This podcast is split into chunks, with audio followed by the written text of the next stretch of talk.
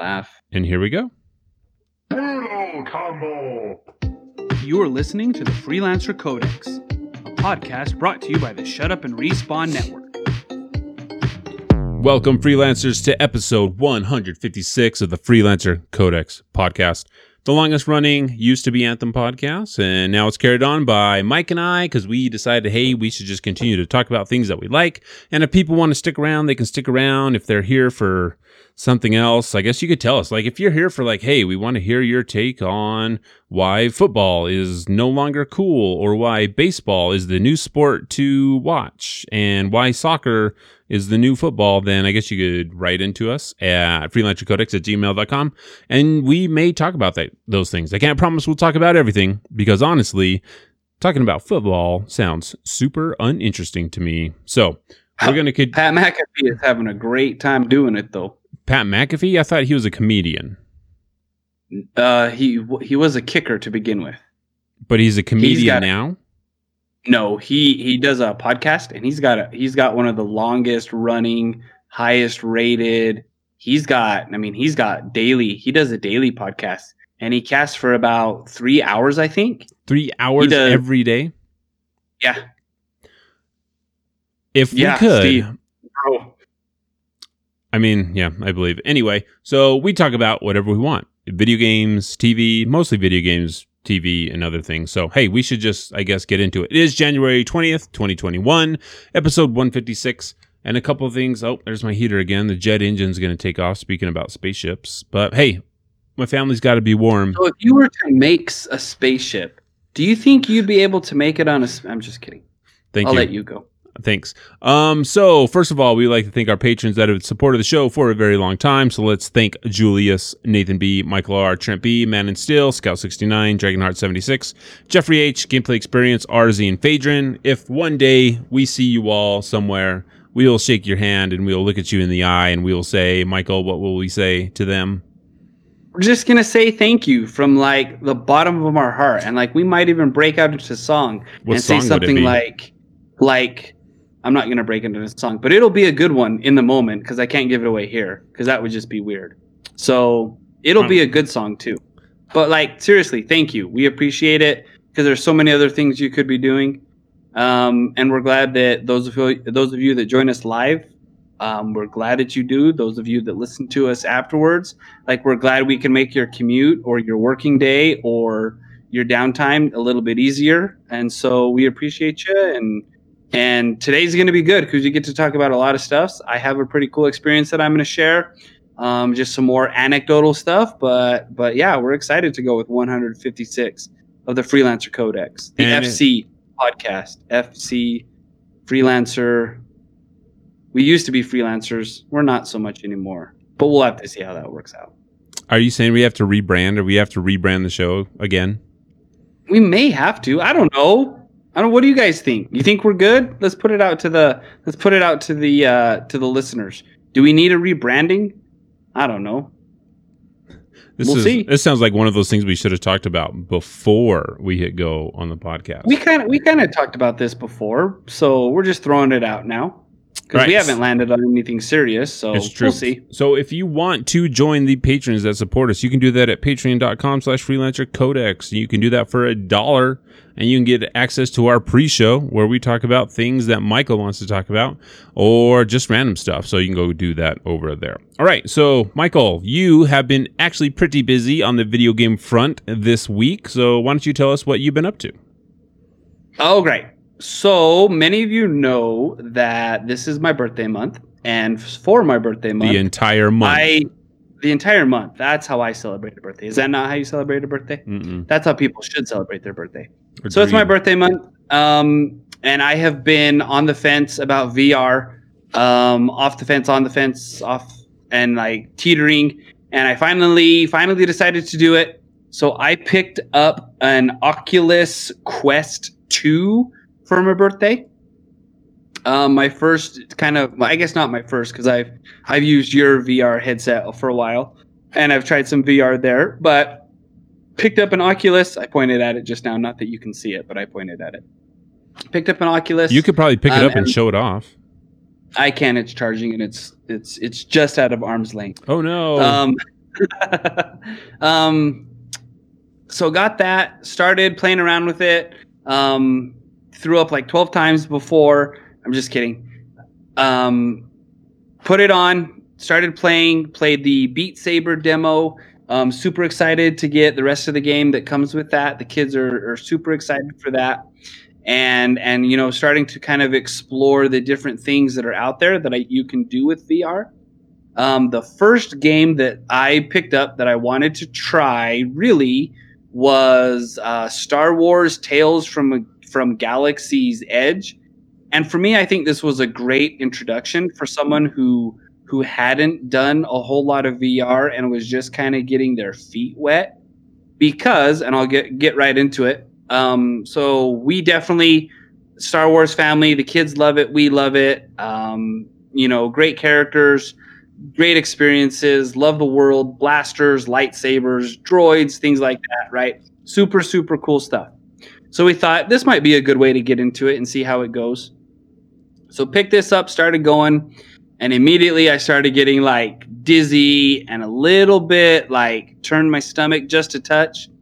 And so I went into all the settings and like turn off this shake and turn off camera this and blink when hovering and and turn off free move and stuff.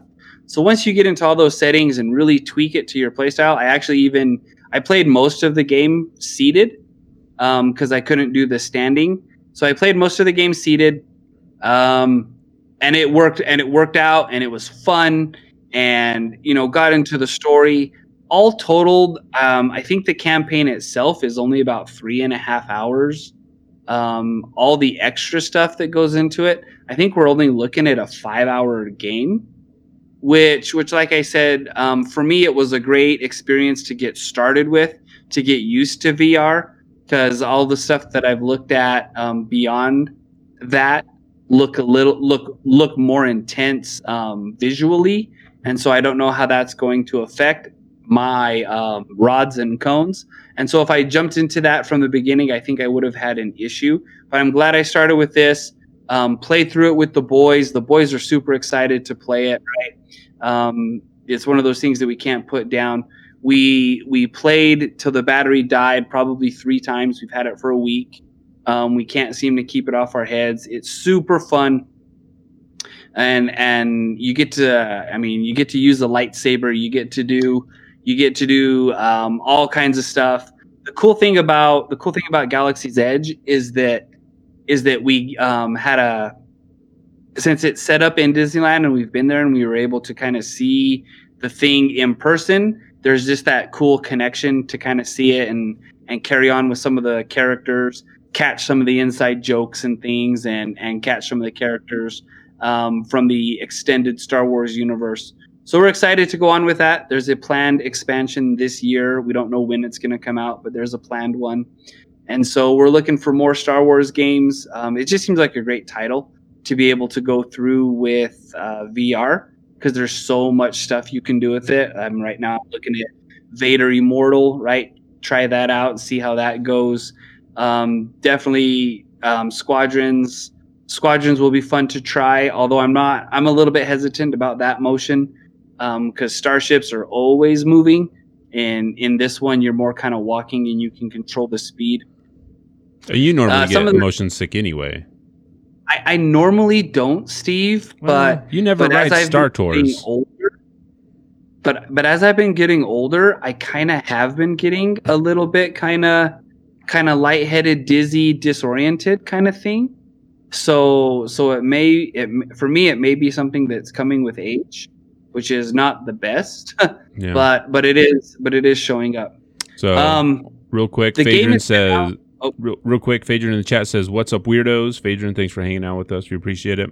He says yeah. he, he's reminding us how much he doesn't like Last Jedi. So, Galaxy Tales from Galaxy's Edge, like what what is the gameplay? Like, are there multiple modes that you're doing? Is it one thing where you're like you're an out cast and you go through this thing like so what's the, the, gameplay so the main campaign so the game is actually is actually about two months old i think it came out i think it came out november last year so so if anybody wants to get in with in on it right now some of these could potentially be spoilers so i'll but but probably not for most people. Um, so your character is a droid repairman, right? That's that's who you are.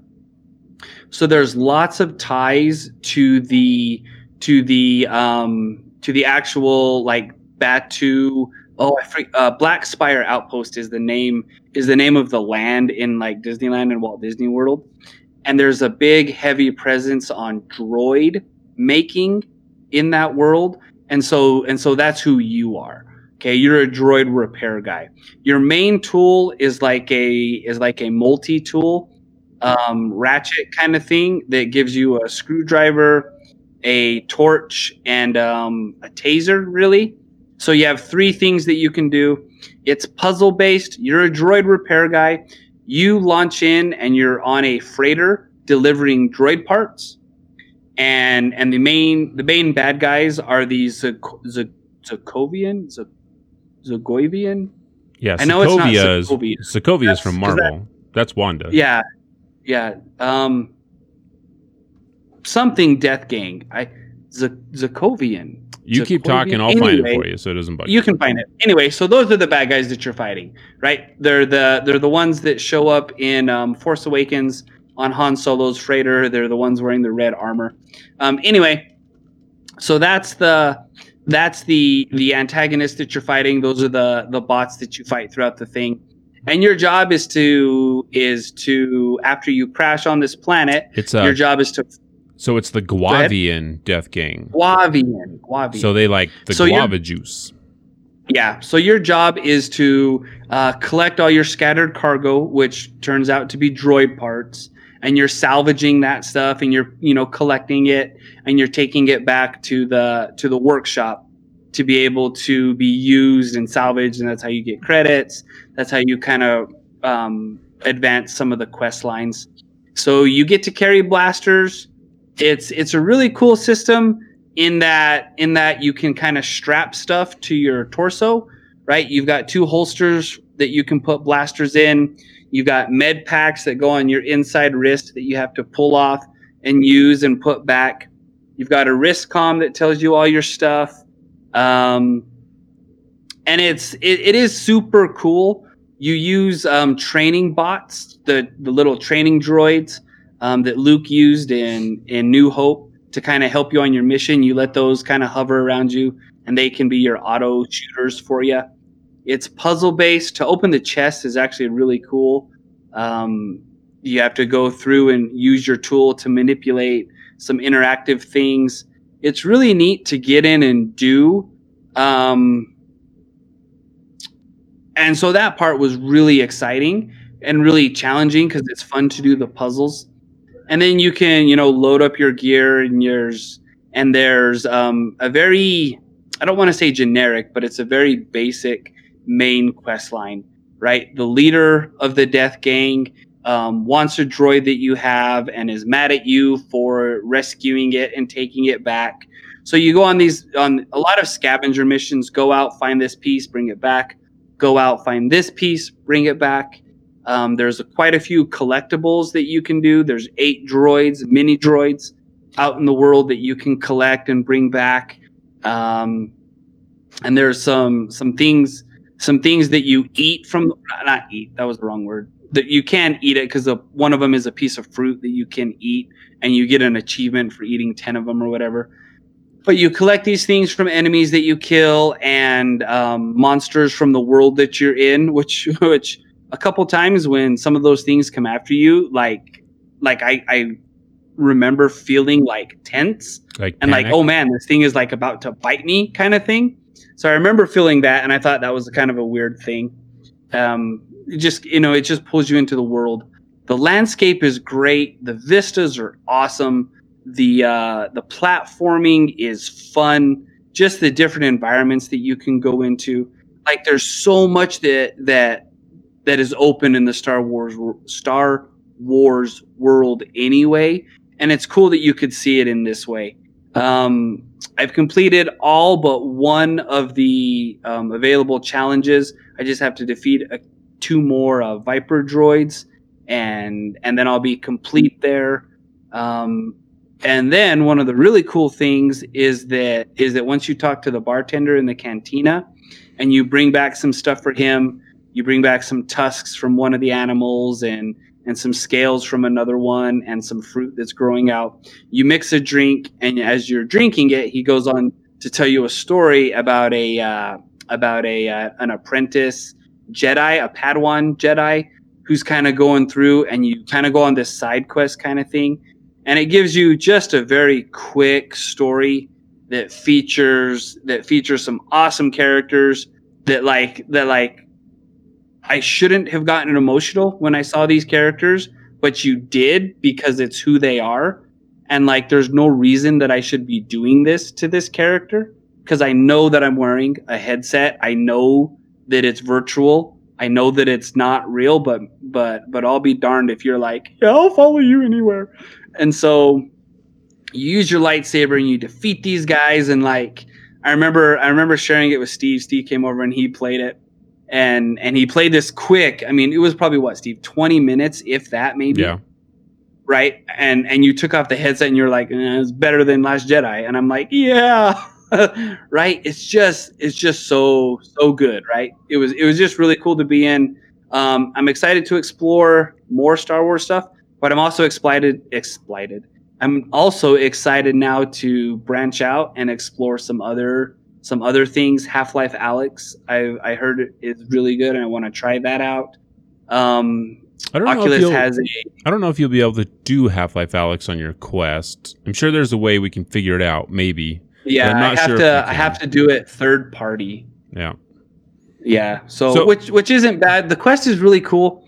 One of the things about the Quest is that it's completely wireless and can remain wireless, right? So you can play the Steam library if you wire it in, but they also have an option um, to do a virtual desktop connection to where you can play you can play Steam games, um, streaming them through a, a pretty decent um, interface is what they is what they claim it, as. Gotcha.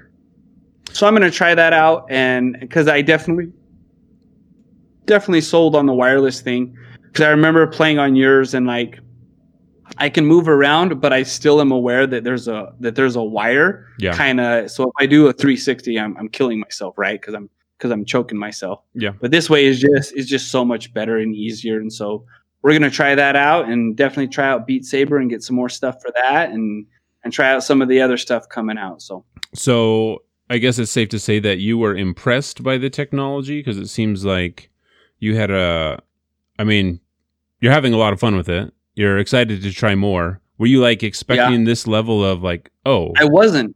I wasn't. So once once I got it ordered and I was like waiting for it to get here, like I was getting legit excited, and that's not something that I usually do really for anything. Like any of the things that I'm excited about. Once I have something on order, I'm just like, yeah, it's coming, it'll be here. But like I was legit getting excited for it, and I don't I don't know why. And it's kind of weird for me to be excited because I because I don't norm I'm not normally excited about that. So it was kind of like kid in a candy store almost day before Christmas kind of thing.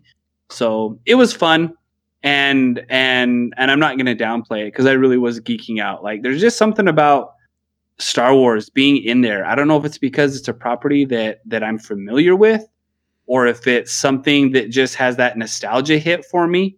Um it's it's probably some it's of that. because it works so well. Like like I don't know if any other property could work that well. I mean, I'm thinking like could you do like a Marvel VR type thing? And I'm thinking no, that that's too motion. Like I couldn't be Iron Man flying around. I would I would throw up all over the place it seems like. but Um, maybe, you know. Yeah, I mean, there's things you could do. You could do like Black Widow or whatever, but the Yeah.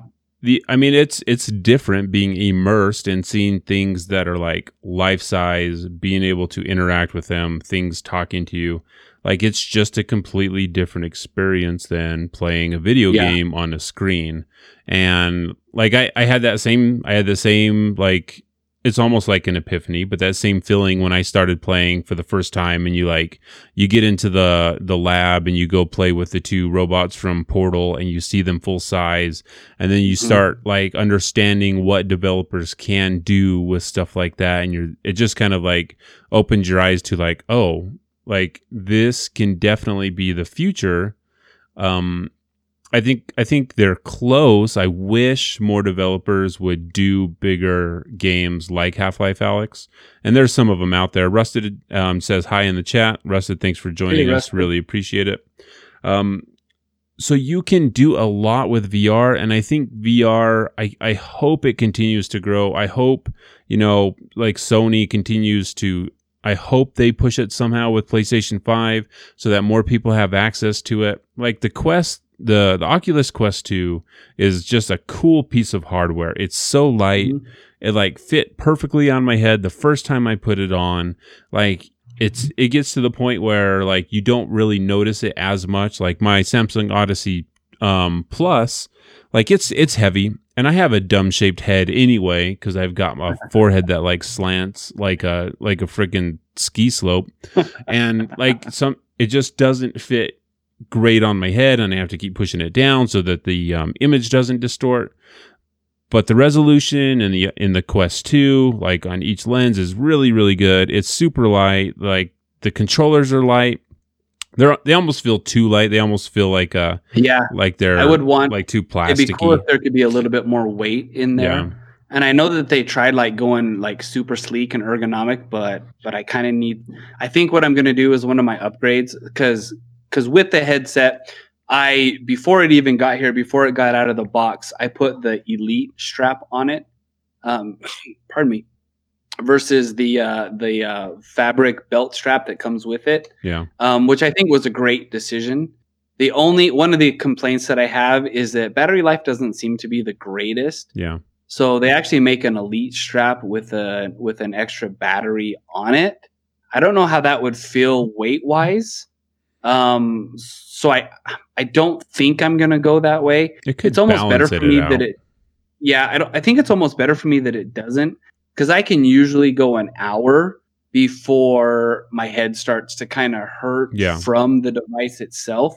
And that may be that may be by design almost anyway. It may be better just to kind of take off let your eyes rest and refocus and stuff. So so it might be a good thing overall. I'm gonna get some um, some grips for the for the controllers to kind of bulk them up a little bit plus also you know something more tangible to grab onto. Yeah. um but yeah i'm i mean i'm ex- there's lots of cool things out there. There's lots of neat accessories out there for the oculus which is cool. Um so and one of the one of the really neat things is that is that i just read um, earlier this week that facebook is now going to start allowing multiple users per headset because as it stands right now the boys and i can play but on the same game file right Right. so so we kind of shared that experience instead of you know instead of me just being able to go all the way through because they wanted a turn and i'm not that guy that's like no you can't have a turn until i'm done Yeah. right so we so but this will be nice um, the problem is is that is that the boys will each need to still have their own facebook account which we're not ready for yet because because that's not That's not and a I'm thing. like, exactly. I'm like, well, maybe to play the Oculus, but then so right, so we're gonna have to cross that bridge because we don't know exactly. That's supposed to open up in um, February. you do fake accounts. Might be able to. I thought. Well, I mean, we'll have to see. One of the cool things about the Oculus is its ability to just stream to a a PC, so Or to any device, really. Or any device, I can watch on my phone. I can watch um, whatever's going on on the Oculus on my phone just from the Oculus app.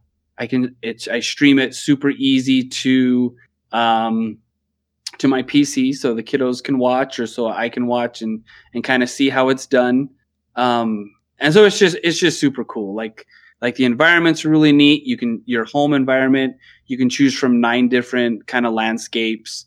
Um, you know, places to be in. There's all kinds of extra stuff that I kind of haven't explored yet through the Oculus. Um, there's lots of like live events that you can attend or entertainment experiences. that that you know may or may not fit kind of with what our, with what our plan is for the kiddos. So definitely we'll have to check that and and see if they have any filtering options for that because as it stands right now there aren't any Yeah. which i'm not a huge fan of because i mean i don't want them having access to all the content that's out there because steve i don't know if you know this there's kind of some sketchy vr content out there. oh, really? there You you don't say.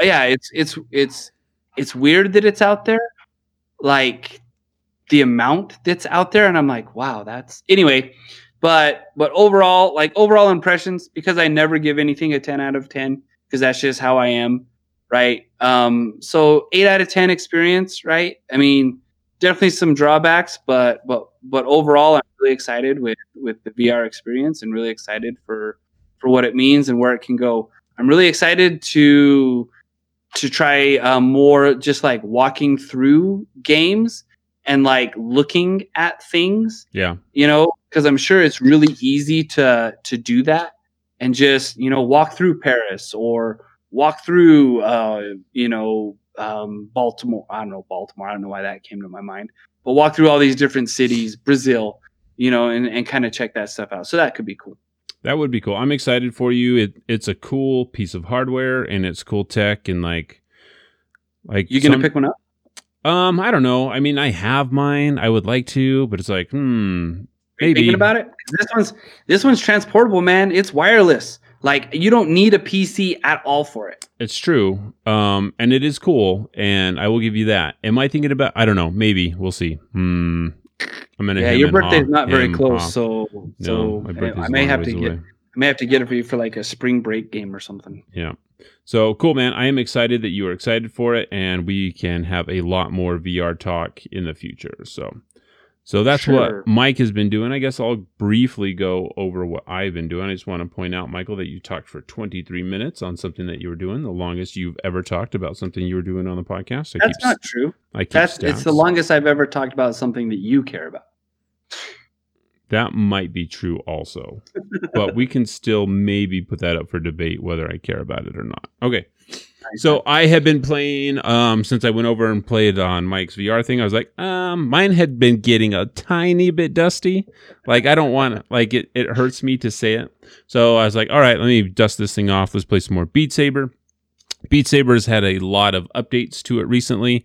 Um, it killed a lot of my custom songs that I had put onto it, so I had to reinstall all that stuff and get it up and working again. But they finally added a multiplayer mode, which is really cool. It's super basic. There's just you can get into a lobby with five different well five people, and then you see the other person across from you, and then you a song gets picked, gets voted on, and then the blocks start start coming down the lane, and you hit your blocks, and you can see the people around you, and it says like, hey, who's winning, who's not winning, and you just you know play Beat Saber against other people, and it's a lot of fun. There's no voice chat, no text chat or anything. You can just see each other's little avatars. You can wave at each other, do some little hand motions, and that's a lot of fun. So I've been doing that. Been playing some Beat Saber multiplayer, finishing up Cyberpunk. I'm going to finish up the main quest, uh, the main story this week, and then I'm going to be done with that game. Um, there's not a lot of people talking about Cyberpunk online. I think mostly because people are like, "Oh, the game came out like this, and we can't talk about it." People just like don't want to touch it. But since I've been good doing this playthrough with this other podcast that I listen to um, weekly, it's been like, okay, like I was like, okay, I probably would not have finished this game unless I was doing this playthrough following along with the podcast. Um, I don't like the game that much. There are some interesting things that happen. There's also it's just not a game that um there's just not a game it's, it's just there's nothing in the game that's like, "Oh, I'm really excited about that." Rusted in the chat says that Cyberpunk killed my hype for any game, so he hasn't gotten into Cyberpunk, which I totally understand. Like that's it like it sucks to have this huge thing hyped so like hyped to the moon and then when it releases, I mean it's missing features that they talked about. Um oh Rusted says not Cyberpunk, he's talking about Anthem. Roasted. Um that's a callback to the show that we used to do when we started this podcast. That's uh, the game that this was um, based around. No, I, I totally understand. Like when you have games that you get hyped about and then they released in the states that they are, I mean, it can kill your desire to like get hyped or be like, you know, I could get hyped about this game again, but I was burned on this game. So, and then, you know, Cyberpunk releases and it, again, it releases with, without a bunch of features that the developers talked about. And a lot of those promises just weren't met, whether they could or whether they couldn't. Like, um, I guess Jason Schreier put out an article talking about Cyberpunk, and so if people want to read that, they can go find that online. Um, it's the normal Jason Schreier reporting. He talked to a lot of people that were unhappy of how things were going. He reported on it, um, and now we know the full story. I guess when I first saw the headline from Jason, it's like, "Hey, Cyberpunk had all these issues," and I was just like yeah dude we know. Like we get it. Like we we all know the song and dance now of aaa titles like being hyped and then releasing in states that aren't good. Like we know. Like we get it. Like thank you for your reporting. I understand how important it is but we know. We know that We there know. was we know it was mismanaged from the top. We know it's not the developers fault that you know are out there saying hey this is broken this is broken but they still have to do their job and they still have to keep going but it's just kind of like it's unfortunate like it sucks like there's no like way to say like hey this is a positive thing like no it sucks and and unfortunately like It's not a positive thing. and I and I don't know if like you know does um CD Projekt Red like recover from this? Do they fix the game in a couple years, a year and a half, and then everyone's like, "All right, where's Witcher 4?" And then people are like start hyping Witcher 4 up. And then Witcher 4 releases. Is like, is this a cycle that's going to be broken? Are they going to be like, okay, now we're going to take eight years to develop a game? Because if they wanted to develop Cyberpunk to the way that they want in the time frame they wanted, um, they were saying it would be like 2022. So, I mean, unless us as gamers are used to like these big studios producing one game per generation, like, and I guess we have to be okay with that. Like, all right, the next big BioWare game comes out in eight years. Right. Like, and would people be okay with that? I mean, eight years is a long time to wait for a video game. I mean, Anthem was in development for I think like six, seven years. Um, that was when they started We- talking about it. We, we know talked that about it for ten. we talked about it for 10 years.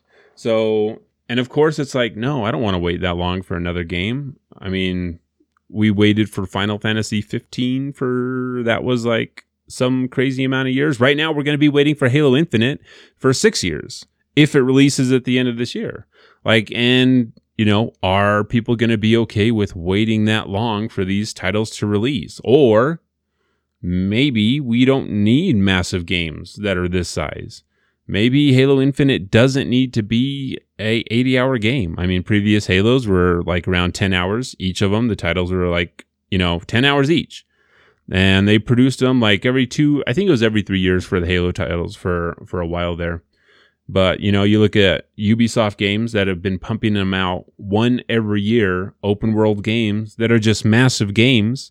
But do they Mhm. do anything like super different? They've got a couple studios that you know they kind of leapfrog their titles, but so it so it's a weird thing where you've got these studios that take forever to release games. I mean, we could look at Naughty Dog, um, that hey they take a long time, they produce some really good games and they knock them out of the park. It takes a lot of work. Rusted in the chat says on that point, um, when are they going? You know, I'll see what are they doing during those eight years where a game comes out incomplete and buggy like and and that's one of the questions that we ask ourselves a lot of times on this podcast is like what was going on and you know we talk about the prototype stage and like the you know where you're just putting things on a chalkboard and you're scratching them off and you're like talking about those ideas.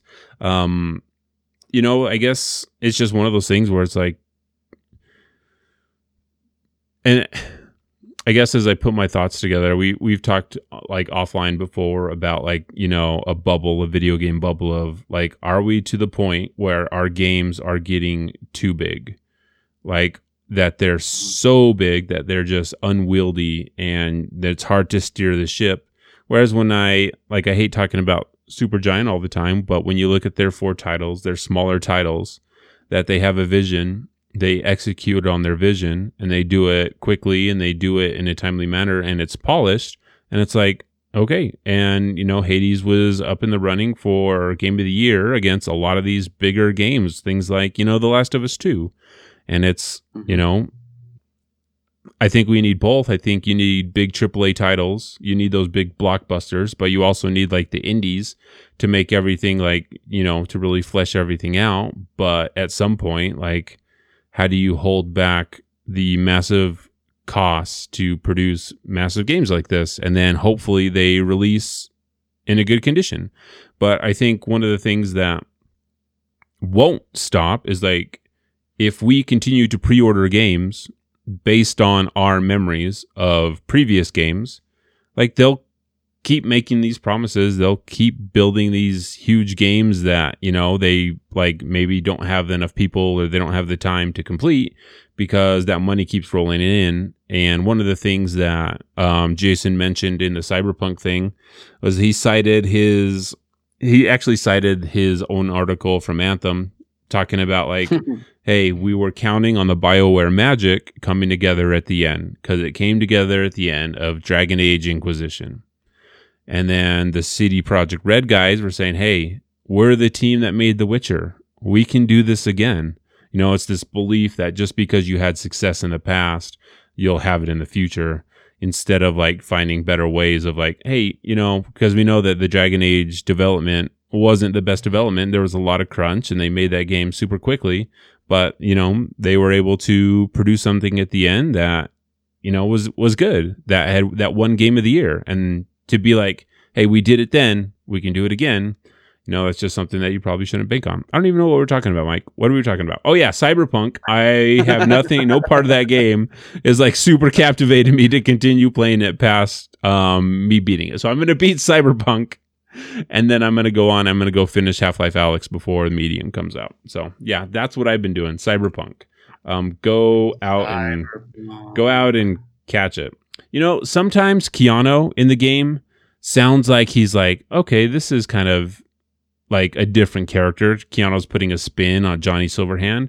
And then other times it's just like Keanu and they're like, yo, can you read this line? And he's like, yeah, I can read this line. And then he reads it and you're like, oh, that was Keanu Reeves. But I don't know. I wish like my, my vision of, I guess when I think of Cyberpunk, I think of more Shadowrun. And I wish Cyberpunk was more Shadowrun than Cyberpunk 2077 because I'm just not having that great of a time in it. So Yeah, anyway. that's a bummer, man. Well, I mean, it's like it is what it is, right? Like, Well, it- and it and it is a bummer. Like that's that's what it is. It's a bummer, right? Because you want stuff to be good, and when it's not, it's not. But when it's good, it's good. when So, it's good, it's good, know. and when it's not, it's not. And and I guess that Yeah. like that's the question. Like, does CD Projekt Red learn from it? Do they, They, say they better? Well, I mean, maybe they do. Maybe they don't. Maybe they just said, Well, "Hey, we made The Witcher. We can do this again."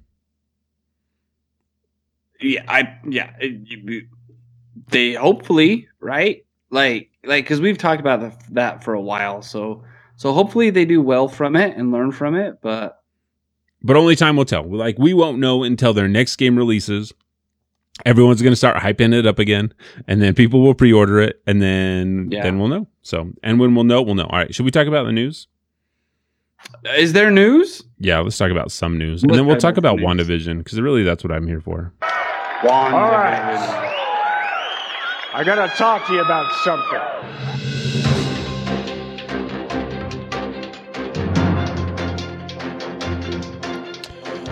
Mike, hit us up with the NPD numbers of the best-selling games of 2020 in the United States. I don't know about Japan. In Japan, it's probably going to be different, but in the United States, what's the list, Mike? What are the Do you want me to go best-selling games? Bottom? of Do you want me to go from the bottom? I'll go Yeah. from the bottom. Go from the bottom. Um, so these are the these are the top twenty of 2020. Hey, look what we did there. Top 20 from 2020.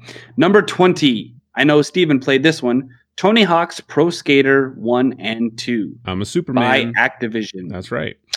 Um, number 19, Cyberpunk. Cyberpunk was number 19 um, by Warner Brothers Interactive. I don't need to give you the publisher. No. Um, number 18. These are and here's here's all of the games that did better than Cyberpunk. Are you ready? yeah. MLB The Show 20, Dragon Ball Z, Ka- Kakarot, Kakarot, Kakarot. I couldn't, I couldn't read that word. It just looks weird. Um, Dragon Ball Z, Kakarot. Number 16, Mortal Kombat 11. Number 15, FIFA 21. Have you played FIFA 21? No, I haven't played FIFA 1996. Oh, nice. Uh, number 14, Super Smash Brothers You, Ultimate. can you can you read them all like Keanu Reeves would have read them? Number 13. um, NBA 2 Oh, you can't. 2K21. Are you okay? Are you Uh, okay so over there? NBA 2K21 was number 13. 2K21. Number 12 2K yeah, 2021. Um number 12 was Marvel's Spider-Man Miles Morales. I thought that would have been higher. Number 11 was Marvel's Avengers. Top 10, here we go. Final Fantasy I got to do Roman numerals. 7. Final Fantasy 7 remake. Number 9, Super Mario 3D All-Stars. Number 8, Mario Kart 8 Deluxe. I didn't realize there were 8 of them. Dude, Number that game seven. keeps selling. I don't know how, but it just like will not Right? stop selling titles. Number seven, Ghosts of Tsushima. Number six, The Last of Us Part Two, which I believe also won Game of the Year. It did. Um, number five, Assassin's Creed Valhalla. Number four, Madden NFL 21. Number three, and this is what gets me Animal Crossing New Horizons. Why does that get you? I guess that because I guess I don't have a pulse on the uh, gaming world like I thought I did. no. Uh, number two, Call of Duty Modern Warfare, and the number one game from 2020, physical and full game digital from Nintendo eShop, PlayStation, Steam, and Xbox platforms for publishers in the digital leader plan panel panel ranked on dollar sales was. Do you have a guess on what it is? You I- see it in front of you. I will guess. Okay. it is Call of Duty Black Ops Cold War was the number one game of 2020. So I think the big surprise of this list is that Grand Theft Auto is not on this list. And it has been on the top 10 NPD for as long as I can remember. So it's finally gone. Wow. But you It's know what? Finally gone. What number did it land on? Do you know? I don't even know. This is only the top 20, so I don't know where it is. But um, there's a lot of Activision stuff on here. Um, so Call of Duty, Tony Hawk. There's a couple EA titles. We've got FIFA, and then we've got Madden. Um, Sony's got a lot up here. Sony is um, a lot for the top. Last of Us, Ghosts. And you know what? There is not any, uh, there's not a single Xbox exclusive on this list. Nope. Probably because actually- Xbox didn't release any exclusives um, in 2020. Um, but you know, maybe with all the stuff that they be they have been buying, they will be able to make it. All right, a couple other things you that are would think because they've bought all kinds of stuff. What if they just buy the world? Um, so there's a new Pokemon Snap, and that's coming to the Nintendo Switch on April 30th. I don't know why, but my kids are not super into Pokemon games. Like they would watch the cartoon um, on Netflix, and I thought like, okay, Pokemon, this is they're going to be into it. This is like perfect for them. This is targeted at their age group, and they just don't care. Um, Logan played Pokemon X on my 3DS for a while. Um, he maybe he was just too young because he's like, I can't find my way out of this stupid city because their city he had to go talk to a couple different people and he couldn't find the right person. But I was like, I was surprised that they're just not into it, and I'm guessing it's because Pokemon doesn't really cater, like the games anyway, don't really cater to the newer generation. I think the games are just continuing to cater to the people that grew up with the games, and I just thought that was weird. Like, are, do your kids have any desire to play any Pokemon at all? Are they any interest in Pokemon? So, Steve, mine haven't even watched a Pokemon cartoon. So they don't even know. They don't even know. I don't think so. I played. I played Pokemon Go Yeah. for how long did we play that game? A few months. Don't say we.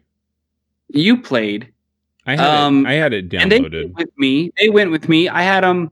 I had them try to catch a Pokemon every now and then, but but we didn't have any background for it. We didn't watch any of the cartoons to where they could understand any of it. So, and, and you know what? Like, I, I'm not ashamed to say, oh well, that Yeah. like we're not into Pokemon. I'm like, eh, oh well. I wish it would continue to evolve. Like and include new like updates to video game design, but it's just something that has continued to stay like all right, now swap your Pokemon, and now your Pokemon comes out, and now they attack. All right, now swap your Pokemon, and you just got one hit. And it just seems like if Final Fantasy VII Remake can like reinvent their battle system and go from turn based to action, like Pokemon should, with the amount of money that they make, all the crap that they do, they should be able to reinvent what Pokemon is and kind of change that that formula up a little. I'm just sad that they don't. So Well, but then, but then, what do you like? Like just just following that train of thought, like like what do you change it to? What does it become? it becomes and massive. and if you do change it, is it still quote unquote Pokemon? yes, you change it to where. Oh, well, there yeah. you go. People Yeah. just fix it. you just do it and you put a couple developers on it you do it and then you become the king again because they're already just like like the, the problem is it's like that same thing that we were talking about like oh you're just going to pre-order it because you love it. And people just continue to buy pokemon because it's pokemon. Like they haven't done anything new in their games that like warrant like their continued success of that franchise. Like and i'm i'm glad that they're having success. I'm glad that there's pokemon games. But there's like so little innovation and so little interest where it's like you guys should be trying to capture younger people and like adapting and changing to you know what you could do on a switch like even like you go to a switch like it's still just top down like i could play this on my 3ds i could play this on my phone and it's just lame hmm. pokemon. Anyway i don't want to so so anymore. just because I'm curious, yeah. and because you brought it up a little bit, what is the the anything really? Because it doesn't it doesn't necessarily have to be a video game, but what is the thing that you will always pre-order and always get just because it's the thing? If that it, did that question make sense? Yes, it did make sense. Okay. And um I don't know so I will I will say this. So currently if Remedy were to slap the word control on any future video games, I would pre-order it without thought. Yeah. Without thought, Um, without question, just like, yep, I am doing this. Yep, I would say I need more control. I want to find where the story goes, and I would pre-order it. Um, like other than that, I don't think that there's in. You, it used to be Blizzard, but it's not. Like I won't pre-order anything from Blizzard. Like I will wait to see what comes out and how games play. Um, yeah, that's really the only thing that I can think of that would be like, hey, or well, yeah. And then if Square what about was Big Giant? Super Giant, Super Giant. Hmm. Yeah, Super Giant. I would like their four games have like shown me that. Yeah, like I can trust them f- to produce something, even if it's different, even if it's something that I would not expect. Even if like Hades was a roguelike, they I would buy their game. I would Okay, pre-order. so- I would pre-order them and go through their early access with Super Giant games. So Kohler makes a new line of toilets, Okay, and the instruction manual is Uh-huh. written by Brandon Sanderson. I would. I would not buy that toilet. That's weird. That's a weird thing to say. I would not buy a new toilet just because it was written by Brandon. That's like a weird, like cross promotional thing. Hey, you're a new So- marketing guy. so- Get in here. What ideas do you got? so so let's say, uh, what about because you you love Brandon Sanderson? What would you would will you pre-order anything that he does? I have yes. So he could he could seriously write a toilet manual, and you would pre-order it. I don't know. He'd he'd add like some weird magic system into his toilet manual that would make it interesting So- at least. So yeah. So so you so what you're saying is yes, then you will buy it. For the sake of this conversation, let's say yes. I'm just curious. That's all.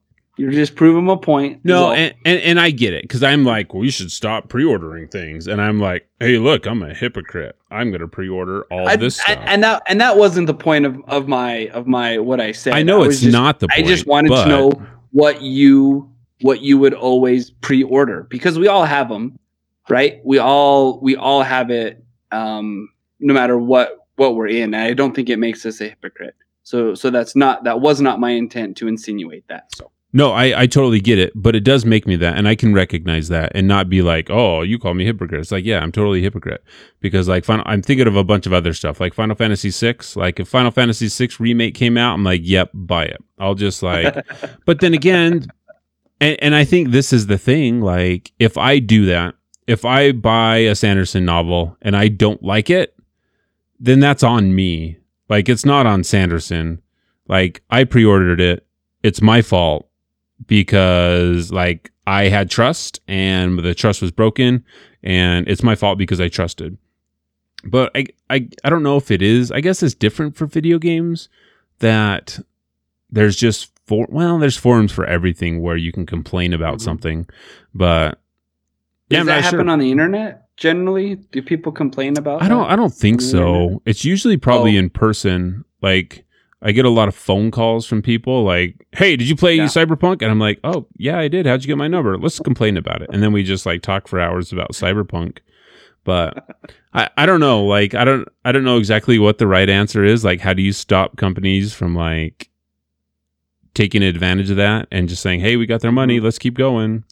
But also, it's like, yeah, I I enjoy supporting developers that I enjoy their titles, right? And that's fine too. Right. Like, but maybe I have to stop doing that. But then again, it's like, well, I'm just gonna buy it day one. I'm not gonna wait like the couple hours for a review to come out. It's like I want to buy the game and I want to have my own experience with the game. And like, yeah, Cyberpunk is not the experience that I wanted, but it's on me because I paid for it.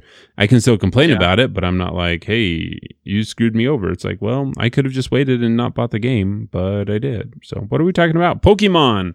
All right. Uh, Pokemon for some reason, which is odd. Let's talk about another thing that I, I am interested in talking about because this is something that it's not Is big it news. as well? No, it's not big news. The game is odd. It's not big news, but Control is coming to Xbox Game Pass for PC this Thursday. Cool. That's tomorrow. I'm excited for this. Anytime Control comes across the news, I will bring it up because I think everyone should play that game because that's a fantastic game that guess what? I had zero regrets buying. I knew nothing about. I picked it up, I played it, and it has become one of my favorite titles of all the times. Michael, will you tell me So about what? So why? Why did you pick it up? Curious, just curious. I don't know. Like, wh- like Okay, what was I will it tell that you were like? I'm gonna try this game. I saw Had you read a review or? I didn't read any reviews. I saw one trailer and I was like, holy crap, that looks interesting. Plus, I you this was this is before the time of the pandemic. And I was actually over at your house watching your kids while you and Nicole were gone for somewhere and you guys are going to be gone for a really long time. So I'm like, um your kids are asleep cuz I'm a good babysitter. I put the kids to sleep. I'm good to go, right? So I'm like doing my duty. So I'm like, I'm going to boot up Mike's computer. I heard Control got released today. Download Control um, on my account. I didn't spend any of your money, and I played it, and I was like, I just got sucked into it. I like, I was, it was at a moment where I was just like zoned in. I didn't have anything else to do. Turned everything off, and just got sucked into the game, and like got immersed in it. So I think that probably has Huh. something to do with it. But um, yeah, because normally, kind of cool. Yeah. Um, do you think that that Control would be a good VR title? No. Um the movement for Jesse is really like kinetic. So there is a yeah, so there's a lot of up down sideways floating, dropping, ground slamming. Like it would it would be very disorienting. They I mean Yeah. they could like Remedy could make a cool title in VR in the control universe. Like I don't I don't have any doubt about that. They could do something cool there, but control itself I don't think would be um very good for it. So Gotcha. Tell me about this Pokemon box.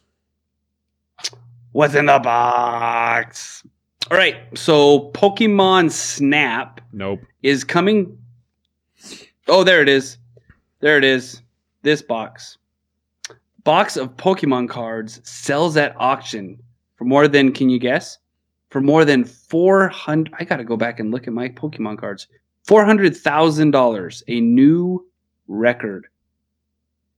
A new record high for an op- unopened box of first edition Pokemon cards has been set at 408 $408,000.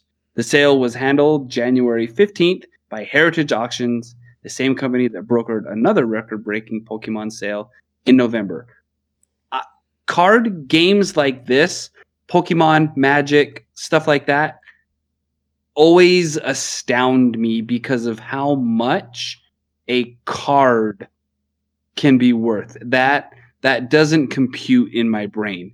I I guess I kind of see sports cards, but even then I don't understand why a sports card can be so much. I'm not in that world. I don't see it.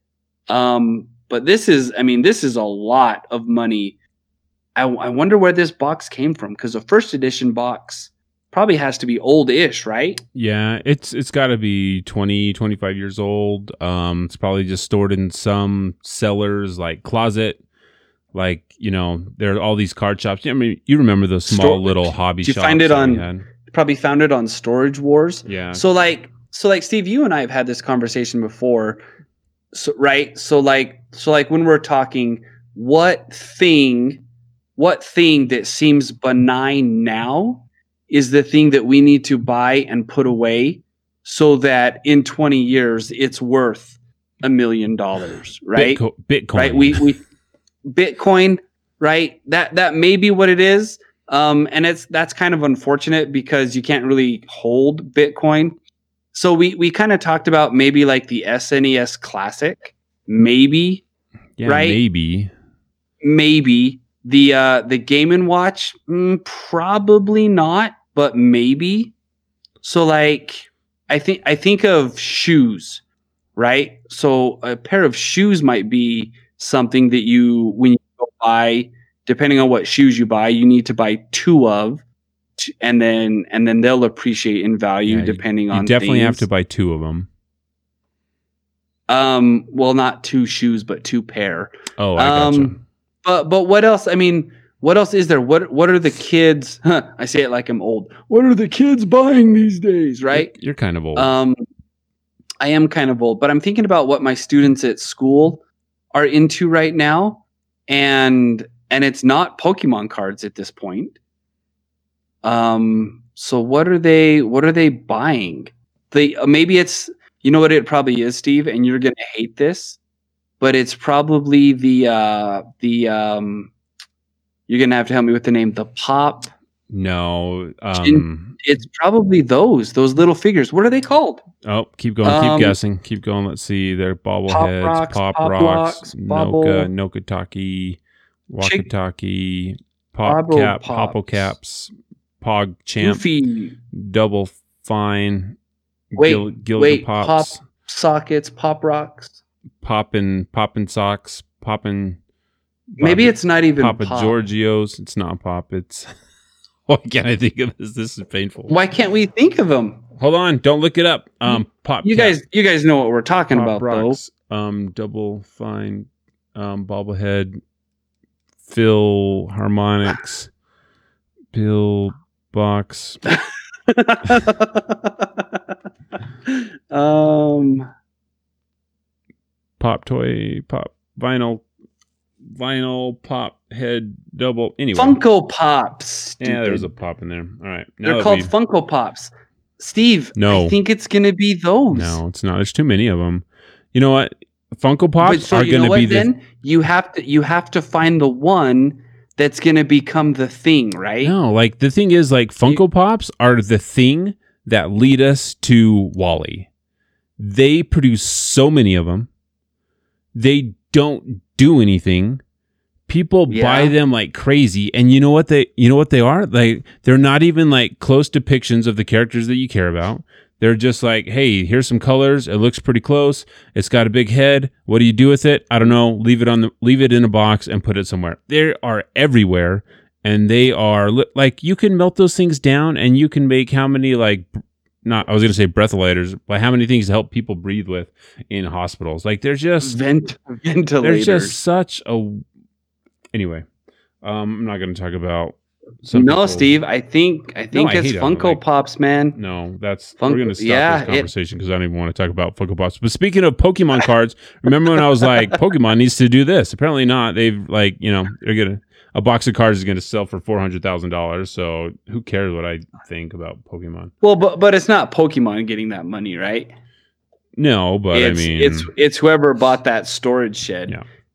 so real right? quick. because that because that was probably sold on Storage Wars, and that's what they did. No, it, it Oh, was man. it was the box specifically because there are people are looking for holographic Charizards and they're worth a lot of money. So, and if you can get you can make a lot of content on YouTube by opening packs and getting this stuff. I saw a video of like someone opening a blind pack. They put a nail through it and they're like, "All right, this is my video.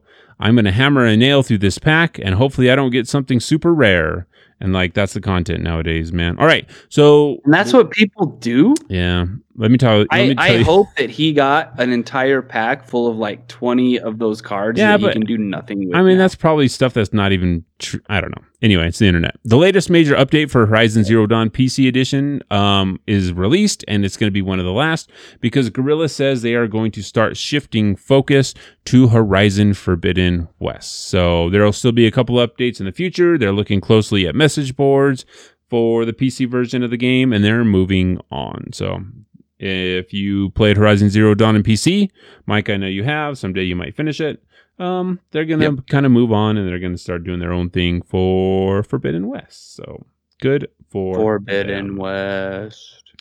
Um, is that back to your saying everything like Keanu again?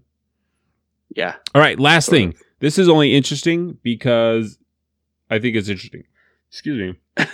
you and I played Dungeons and Dragons. We played with Devin. Devin was an interesting um person to play Dungeons and Dragons with. Who is I think You you were kind of an interesting person to play Dungeons and Dragons. You with. want me to get back into my character? Keep it in my back pocket. I've got my character sheet. Carry it with me all the time. So, because I guess like funny. Devin, all he does now is play Dungeons and Dragons. Apparently, so there is a live action series, and the creator of John Wick will be helming the series. So this, um, the new D and D movie was confirmed back in May of last year, but there's also a new live action TV series to go along with it um, thanks to Hasbro, which Hasbro owns a lot of stuff. I don't know if you've ever looked to see what Hasbro owns. Hasbro owns a lot of stuff. So while the movie is still trying to decide if actor Chris Pine will take the leading role, Chris Pine recently in Wonder Woman 84, um, in some other dude's body, also captain of the Starship Enterprise. Um, Enterprise. so, do you think if you were to make a starship that you could use an existing model of a starship and like not get in trouble for it? Well, let me tell you, the TV series just secured itself a phenomenal grab with John Wick creator Derek Kolstad joining the team as the lead director. Rusted says, shots fired at Devin in the chat. Um, it's all right, Rusted. We're just teasing Devin. He um he killed off one of the main NPCs that we were trying to interact with because we don't know why. So and from there He didn't. He didn't kill him off. I ended up having to heal him. Remember? Yeah, but you know, just heroes shooting random people in the street. You know how it goes.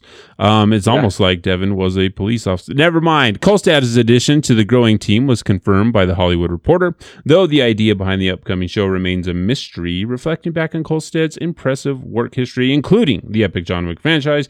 The potential's there to see a unique spin on a beloved universe. Um, they say beloved universe, but like when you think of D and D, it's kind of like you know, like just everything fantasy because you can do whatever you want with D and D, right? So I guess maybe that's Can you, though? Yeah, Aren't I there some lanes you have to stay in? I mean, you can't do anything you want. I mean, you really can. D and D is built to where like, hey, use rules here, do this here. Um, Rusted, thanks for hanging out with us. Hope you enjoy your lunch. Um, hope you tune in next week as well. So, um, I am terrified that there's going to be a D and D movie because the last times there's been anything related to D and D on screen, it has been awful. Um, very cringeworthy. So I don't know. Maybe this. will What, be what was the last D and D? What was the last D and D that you didn't like, and, and you can't say Game of Thrones? So there was an actual Dungeons. So a long time ago, I don't know if you remember this. There was the D and D cartoon. We had it on VHS, and it came with a. It came in a Dungeons and Dragons box set. Do you remember this? There was like the I- wizard. There was a dragon. Thankfully, there was a no, Yeah. I don't. That was really bad. There was one like in 2007, I want to say. I'll pull it up. That was really dumb because it was um, badly acted and Dungeons and Dragons movie. Can't spell. So it's this, hard. There was one in 2015. No. Dungeons and Dragons is a two. Uh, uh, it came out in 2000. It's a British American action adventure film directed by Courtney Solomon. So it was as bad as you imagine something being in the 2000s. So, all right, Mike. I think that's it for the news. Is that it for the news? Do you got any more news you want to talk about? That's all I got. I shared my I shared my Oculus story at the when I was doing my Oculus thing. So yeah. All right. Then let's do something that I think a lot of people have been talking about. A lot of people have seen recently. So let's talk about WandaVision. Steve. WandaVision. There are tons of Funko Pops. I'm telling you, there are. And how how could they be rare if they make so many of them? It's not I like guess a that's collectible true. thing. Like collectible Maybe you gotta find like the rarest one they make. Yeah, but even then, it's like, then do you have to buy just huge crates of them and they're random assortments? Like, it, it has to do with how you um, purchase them because, like, cards, magic cards, Pokemon cards, baseball cards, it's all random. They only make a certain amount of so many of them, and Funko Pops are just like produce them all. Like, there's like some weird little like alien, you know, like the Queen Alien from Aliens 2 that was sitting in the hive and just like pooping out eggs. Like that's what Funko Pop's doing. It's like they don't even care. Just get them out there and ship them out. Mike, what, are your thoughts on WandaVision? Oh my goodness, WandaVision. Um, so hopefully everybody is caught up on WandaVision. Um, if you if you are not caught up on WandaVision and you do not want to be spoiled, go ahead and and turn off now. time. This will probably be the last thing that we talk about. So so you can we will send you off here and then you can come back and watch and listen um, after you're done because we're about to do all the spoilers. So I'm going to give you in five, four, three, two, one. First impressions of WandaVision. What just happened? Pitch meeting for WandaVision. Um, hey guys, we want to do X, Y, and Z. Do you think people are really going to watch that? Yeah, it's the Marvel brand. They'll watch anything. Oh, fair enough. And then they did it, right? So those are my first impressions. But then going back and thinking about it and even doing a rewatch, I was like, okay, obviously I have to put my Sherlock Holmes hat on and figure out what's going on here. I can't just sit and watch something. This one is going to be one that you're going to have to pay attention to the details, the jokes, the looks, the camera angles, the music, right? So from a so from a storytelling standpoint, um, spot on on confusing the heck out of the audience, but also leaving enough breadcrumbs that you might be able to find your way home, right? Um, super weird, not what I expected at all. Uh, don't know what I expected, um, but but going somewhere hopefully right? Law of averages says that says that marvel's going to strike out somewhere. Hopefully it's not with uh wandavision but but we'll see. We'll see right? So those are my initial first impressions um so steve you want to go through this uh, using your outline do you want to go through this um kind of point by point Um, I think we can. Well, maybe. I guess I can give my first impressions also. Um, So first off, just as like some info. So WandaVision takes place after the events of Avenger of Avengers Endgame, right? So I think or does it I guess that's true. Like you could, I mean, they said that, but it's a comic book thing, so we could be alternate, we could be past. I mean, they could really do anything. But as my wife wa- uh, as my wife and I watched it together, we had the same thought. It's like, what did we just watch?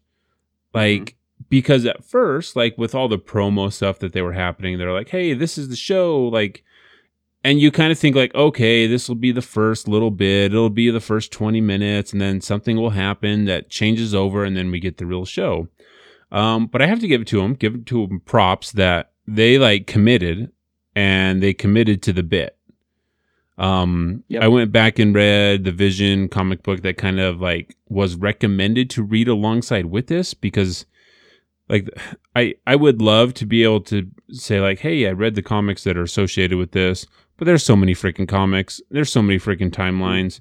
It's just so jumbled. Like I don't know. I'll, I guess I'll read this and we'll go from there. So I went back and read some of the comics to kind of get an idea of what was going on. Still don't have an idea of what was going on for a lot of this, but like I mean, like production wise, I thought it was interesting. I thought like the decision to go to like the three camera sitcom um was like it's a bold choice. Like you said, though, it's like, oh, they'll watch anything that we put out because like we're in a drought of Marvel content and this is like the first thing that's kicking it off because after this we get Winter Soldier and stuff.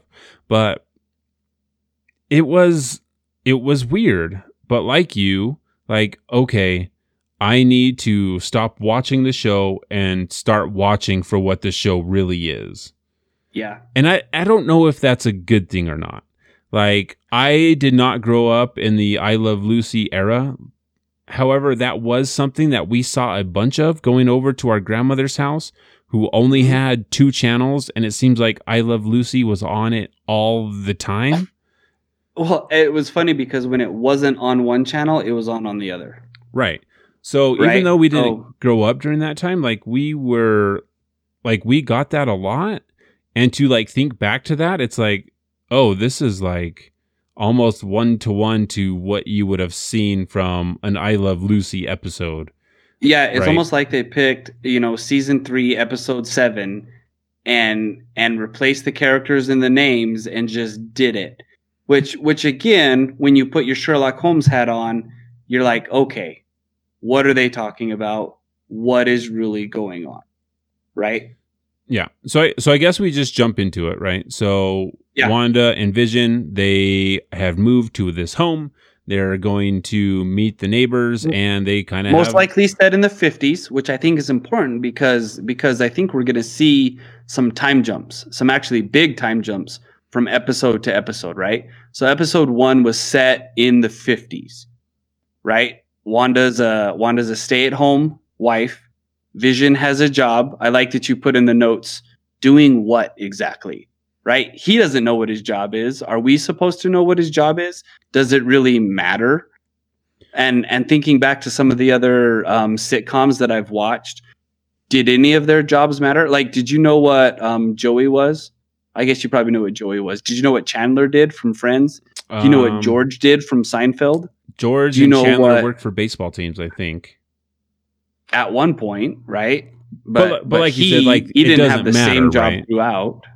Say it again. But like you said, it like it doesn't matter what they did and whether it's like Yeah. paying homage to like, yeah, it doesn't matter. I'm just here at this computer place. Um, but also it's like, okay, so is it one of those things where it's just throwaway? If it is throwaway, I don't think Marvel is like doing any like I don't think any of it is supposed to be throwaway. I no, everything means something, Right, right? And that's kind of the cool yet frustrating things about it. Like, just let me watch a show, guys. Right, because the episodes are so tight that it's like, okay, we Mhm. can't afford like to spend five minutes of Vision going to here for a dumb joke. Like, I don't think Yeah. that's what they're. Even though it's like that sitcom where everything's played for a dumb joke, every line is supposed to be, you know, um, set, up, punchline. punchline, set laugh up, track. punchline, right? Like, I don't think that they're wasting the time in here for that. I think like whatever's happening to Vision, whether he's like actually the vision, whether he's like a fragment of the vision that Wanda has, like he doesn't know what's going on either. I think Mhm. Wanda is in control somewhat, and everyone else is just kind of they're either there because she brought them in or they're trying to keep her there. And it's I don't know if it's kind of like a Truman show thing because Wanda's like one of the most powerful Avengers. She can destroy like lots of stuff. Um, she's very powerful. So I don't know if like after the events of the Avengers, she's like kind of had like a break, or she's trying to recreate this perfect life um, that she could have had. Um, because even like in Infinity War, like Wanda and Vision kind of like pieced out. Yeah. Um, they're like, all right, we're gonna go do our thing, and we're gonna go try to be happy, and then they just kind of like weren't able to do that, and so this could be her version of like trying to get that back without Vision being there. So I don't know, like, like it, it's interesting because there's so many theories that you have, and it's hard to like piece anything together from from what we have currently. So then what you kind of need to do then is focus on those moments in the show that really have a different tone. So from the first episode, there was there was probably just that one moment where it took kind of a weird tone. Everything else was either light um and and kind of you know set up punchline laugh track. And and I'm not exactly sure what it all means, but at the dinner table when when they have the hearts over and again, you know, the whole premise of the show was a misunderstanding that that leads to shenanigans at the end, right? Like how hard would it be to write dinner with boss versus a picture of a heart? Anyway, that's what we're supposed to know, right? So the weird moment was at the table when the boss starts choking on the dinner and and the camera then does something that it hadn't ever done before. It pans to the face of Debra Jo Rupp's character, who is just, I mean, like like she will forever be the the sitcom mom, right? Yeah. Like 70s show. She, I mean, she's just hilarious to watch, right? Like like I think she she was hilarious in Friends. She was hilarious in 70s show like and I think she could be hilarious in this, but but that's yet to be seen. But anyway, just the repeating, the repeating, the repeating, the repeating and then Wanda finally telling Vision to help the boss who's choking, which which was a out of character for Vision not to help, right? Because like, when did he become? When did he become a person who doesn't kind of leap at stuff? When does he turn not into a hero? And so that that was something that is that is definitely going to need to be analyzed a little bit more, right? What were your thoughts on that part? Because that that I think was probably the the the hinge of that episode. Well, I think um like when when that hinge like starts to turn and that camera shifts its perspective from the, you know, hey, this is like the 63 degree angle that the three cameras like always shoot at. Like that was Mhm. so interesting and it was so jarring while you're watching this old 50s sitcom to be like, "Oh dang, like something has happened here." And I think Mhm. they did that so well in with, with with something that's like so simple. Okay, bring the camera lower, and now we're like up close to these characters. Like I thought that was done so cool, and it like stands out. Like you said, like okay, something is different here. Like Mhm. with the character, uh, I forget what her in character name is.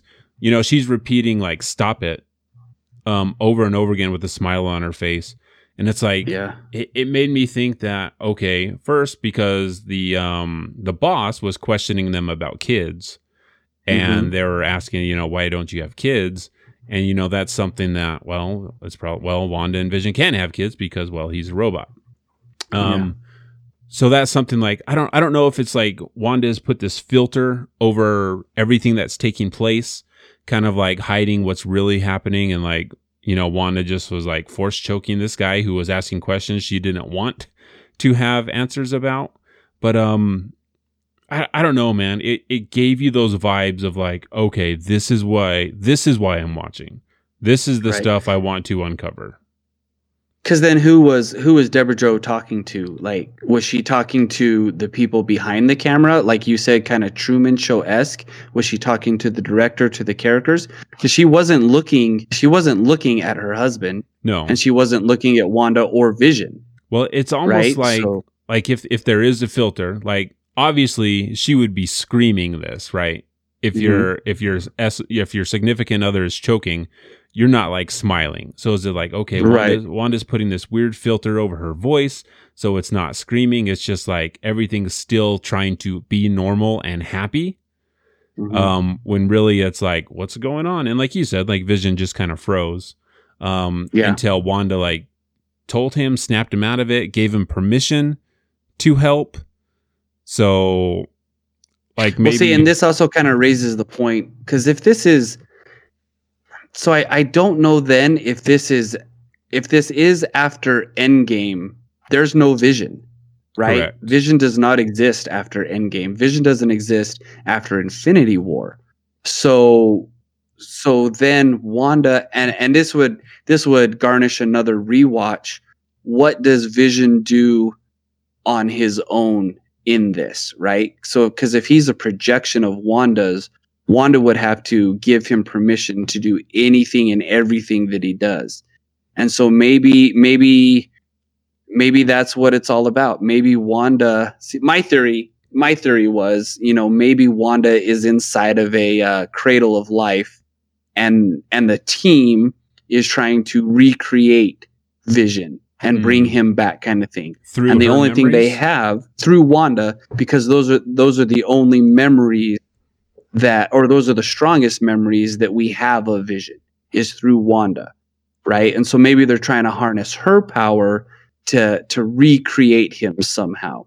And so maybe what we're seeing is that filtered version of Wanda trying to recreate the best parts of Vision to to recreate him in the physical world and this is just the um the um uh, perception that we get not the perception the environment that is created in wanda's mind is a 50s sitcom. But then again where would she have seen a 50s sitcom? Maybe sokovia had tv maybe that's what she's used to. I'm sure they had Uh, TV. Maybe they just had old reruns running all the time, and that's kind of maybe right? Because because then if that's the case if that's the case you need to try to find those characters that that mirror kind of real life characters right? So so the hulk would have to be there because he's because he's um, professor hulk would have to be there because he's kind of running the project because he's got the brain that'll do it. And i forgot i forgot the lady doctor's name who helped create ultron but she would have to be there um, in some in some aspect plus you've got you've got cap and thor and and um well, you don't have Cap. I, well And you don't i guess that's Thor, true cap wouldn't Cap's, be there Cap's gone. cap wouldn't Thor's be gone. there right he's gone Thor pieced out. so thor thor did peace out you're right he's he left so who's who's left on earth bucky Uh, Doctor Strange. Um, yeah and this definitely has a doctor strange feel to it Yeah, I think I think it'll be interesting because we we saw at the end of episode two when the beekeeper guy came out, um, Mhm. and a lot of people online are speculating that that person is um, attached to AIM in some way. Um, but we also have oh yeah we also have hints of sword and sword is like a, the dumb acronym that stands for it's the equivalent of shield but looking for cosmic threats um, so we have a sword agent kind of monitoring this black and white screen at the end credits um, of, which bo- is in, of both episodes right? of both episodes. And there and there's fake and and there's fake credits at the end which has a couple um one person from the spider-man homecoming uh, movie um so it, it there's this weird mix of like what's real and what's not real even in that aspect one of the things that i thought was interesting is i went back and read the vision comics um we do get the commercial um, with the toaster from built by Stark Mhm. Industries, and that red light is blinking red. So usually, when you have something black and white and they want something to stand out, they'll turn it red. So we got to look at the things that are doing that. And I, and I thought it's interesting because when the hearts in the comics, when the hearts meet the um, Vision's family, um, he mentions to his wife that it's like, oh, they're just walking toasters. And I don't know if that was a direct reference to the comic that they're the like, comment hey, there's this, you know, he referred to him as toaster, so we're gonna have this commercial about toasters. Um, but then again, it's like, why is there a blinking red light? We also get the red sword helicopter that Wanda well and it hovered on the red light for a while Yeah. and it and it almost seemed like the actors in that commercial were like uncomfortable that they were that the toast was taking so long to to pop up Right. So and and that was so we got that we got the this red sword helicopter and then we got um the the crazy lady's um blood under on her hand. So those were the three times that color. i guess i don't remember the blood what crazy lady So oh i do now i do Yeah. now i do now never So- mind when so- she breaks the cup yep Yeah. And then when these things when that happened, she like completely snaps out of it right away, like nothing happened. I don't know if that's like Mhm. because Wanda doesn't want things to be messed up, so she's trying to make them perfect, or if that character is like, oh, I can't do this, I've got to be, I've got to play this role. So I don't know. There's a lot of things going on. Um, and I, and I guess well I and then and then just setting the scene for episode two episode two seems like it's you know set in a later timeline you know 60s early 70s um different different hairstyle for Wanda, Different clothing. different wardrobe for both of them. The house itself is different. Um, even the beginning, the the uh, first episode had a very "I Love Lucy" intro. The second episode was very um, bewitched Bewitched, yeah. right so we're so we're kind of moving through that whatever that means i'm not sure if it means anything obviously it does mean something because because we this is what we've come to kind of expect from marvel right everything is an easter egg which again just can i just watch a show um you know you can still keep the story beats there but but for those of us who haven't read the comics like you know And, and, I- Um, and I think the nice thing is though, like I don't think the comics are required reading. Like the Right. the series I read, like I mean, there's some little touches, but I don't think, and and I'm glad for that. I'm glad that I don't have to like know like 60 years worth of backstory for Vision and Mhm. Wanda to understand what's happening here because I think then it would be it just wouldn't be approachable. But knowing like maybe you have like some little tidbit or insight, like, oh, that's cool. That's a callback to this. That's great. Like the people on the internet are going to find that stuff out for us anyway. So we really don't Yeah. have to do the work. But if it was just a show just to watch, I mean, then we wouldn't be talking about it. Then it wouldn't be. That is true. Then it wouldn't be. well Marvel, we right? would we would because because you know fun explosion blow up cool Not right because there's a good formula for that though, right? too but this is definitely one of those thinkers um and that beekeeper at the end little freaky little freaky deaky um so we'll see what happens you know ca- calling out out of the sewers that's not exactly something you normally see i do have to say that the magic show was pretty hilarious um And, and you're right. but again, like, but again, what do you what do you read from that, and what do you take from that, and and what is really going on, right? And so, Right, but also like, hey, decent jokes. Like these aren't just like Mhm. phoned in. Like let's use old jokes from these. Like the Magic Show was funny. Like the guy that lost his grandmother's piano, him just saying like that was my grandma. like it's it's it was funny and it was done well. I'm like I'm not sure that's how mirrors work. You know, stupid stuff like that where Wanda's trying to, you know, do her best to keep you know the ship going. Um, even Right. even Paul Bettany's like, "Hey, I'm a drunk Vision now." Was kind of like, oh, okay. Um, it was funny. It was whatever. Um, but yeah, like I'm, I I would say if you are interested in avoiding spoilers, because I like haven't been watching anything or looking anything up, but I went online today and there's like tons of stills and stuff from the film for future episodes. So if you Oh, don't wow. want to be spoiled on stuff, like try to avoid it as much as you can. And hey, it'll be here in a couple days, and you'll get, we'll get episode three. And then after this, then we roll right into Captain America and Winter Soldier, and it's like this whole year. I think we're gonna have stuff to talk about at the end of our show, and I think that's one thing that I that I'm excited about. That hey, we'll talk about video games, we'll talk about the news for video games, but then I'm kind of excited to jump into the Marvel stuff that's going to be releasing, so we can chat about that. So, um, there's a ton of it.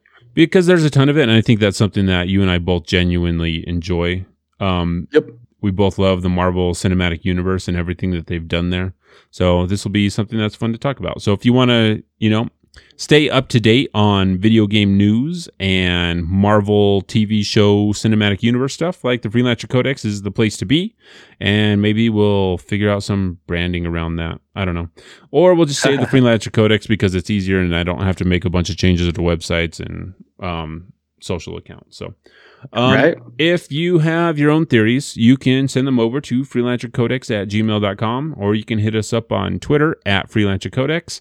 And you can just like, hey, if you like the show, tell a friend, tell us, or tell your cat. And if you don't have a cat, tell your dog. So until next time, everyone, thank you for hanging out with us. Rusted, everyone else in chat, um, everyone else online that has been lurking, we really appreciate your support. And we'll catch you later. Peace. Thank you for listening to the Freelancer Codex, a podcast brought to you by the Shut Up and Respawn Network. Follow us at Freelancer Codex on Twitter or Twitch. Send emails to freelancercodex at gmail.com or voice messages to anchor.fm slash freelancercodex slash message. We wish to thank all of our Patreons. We are grateful for you all. See you later, chat.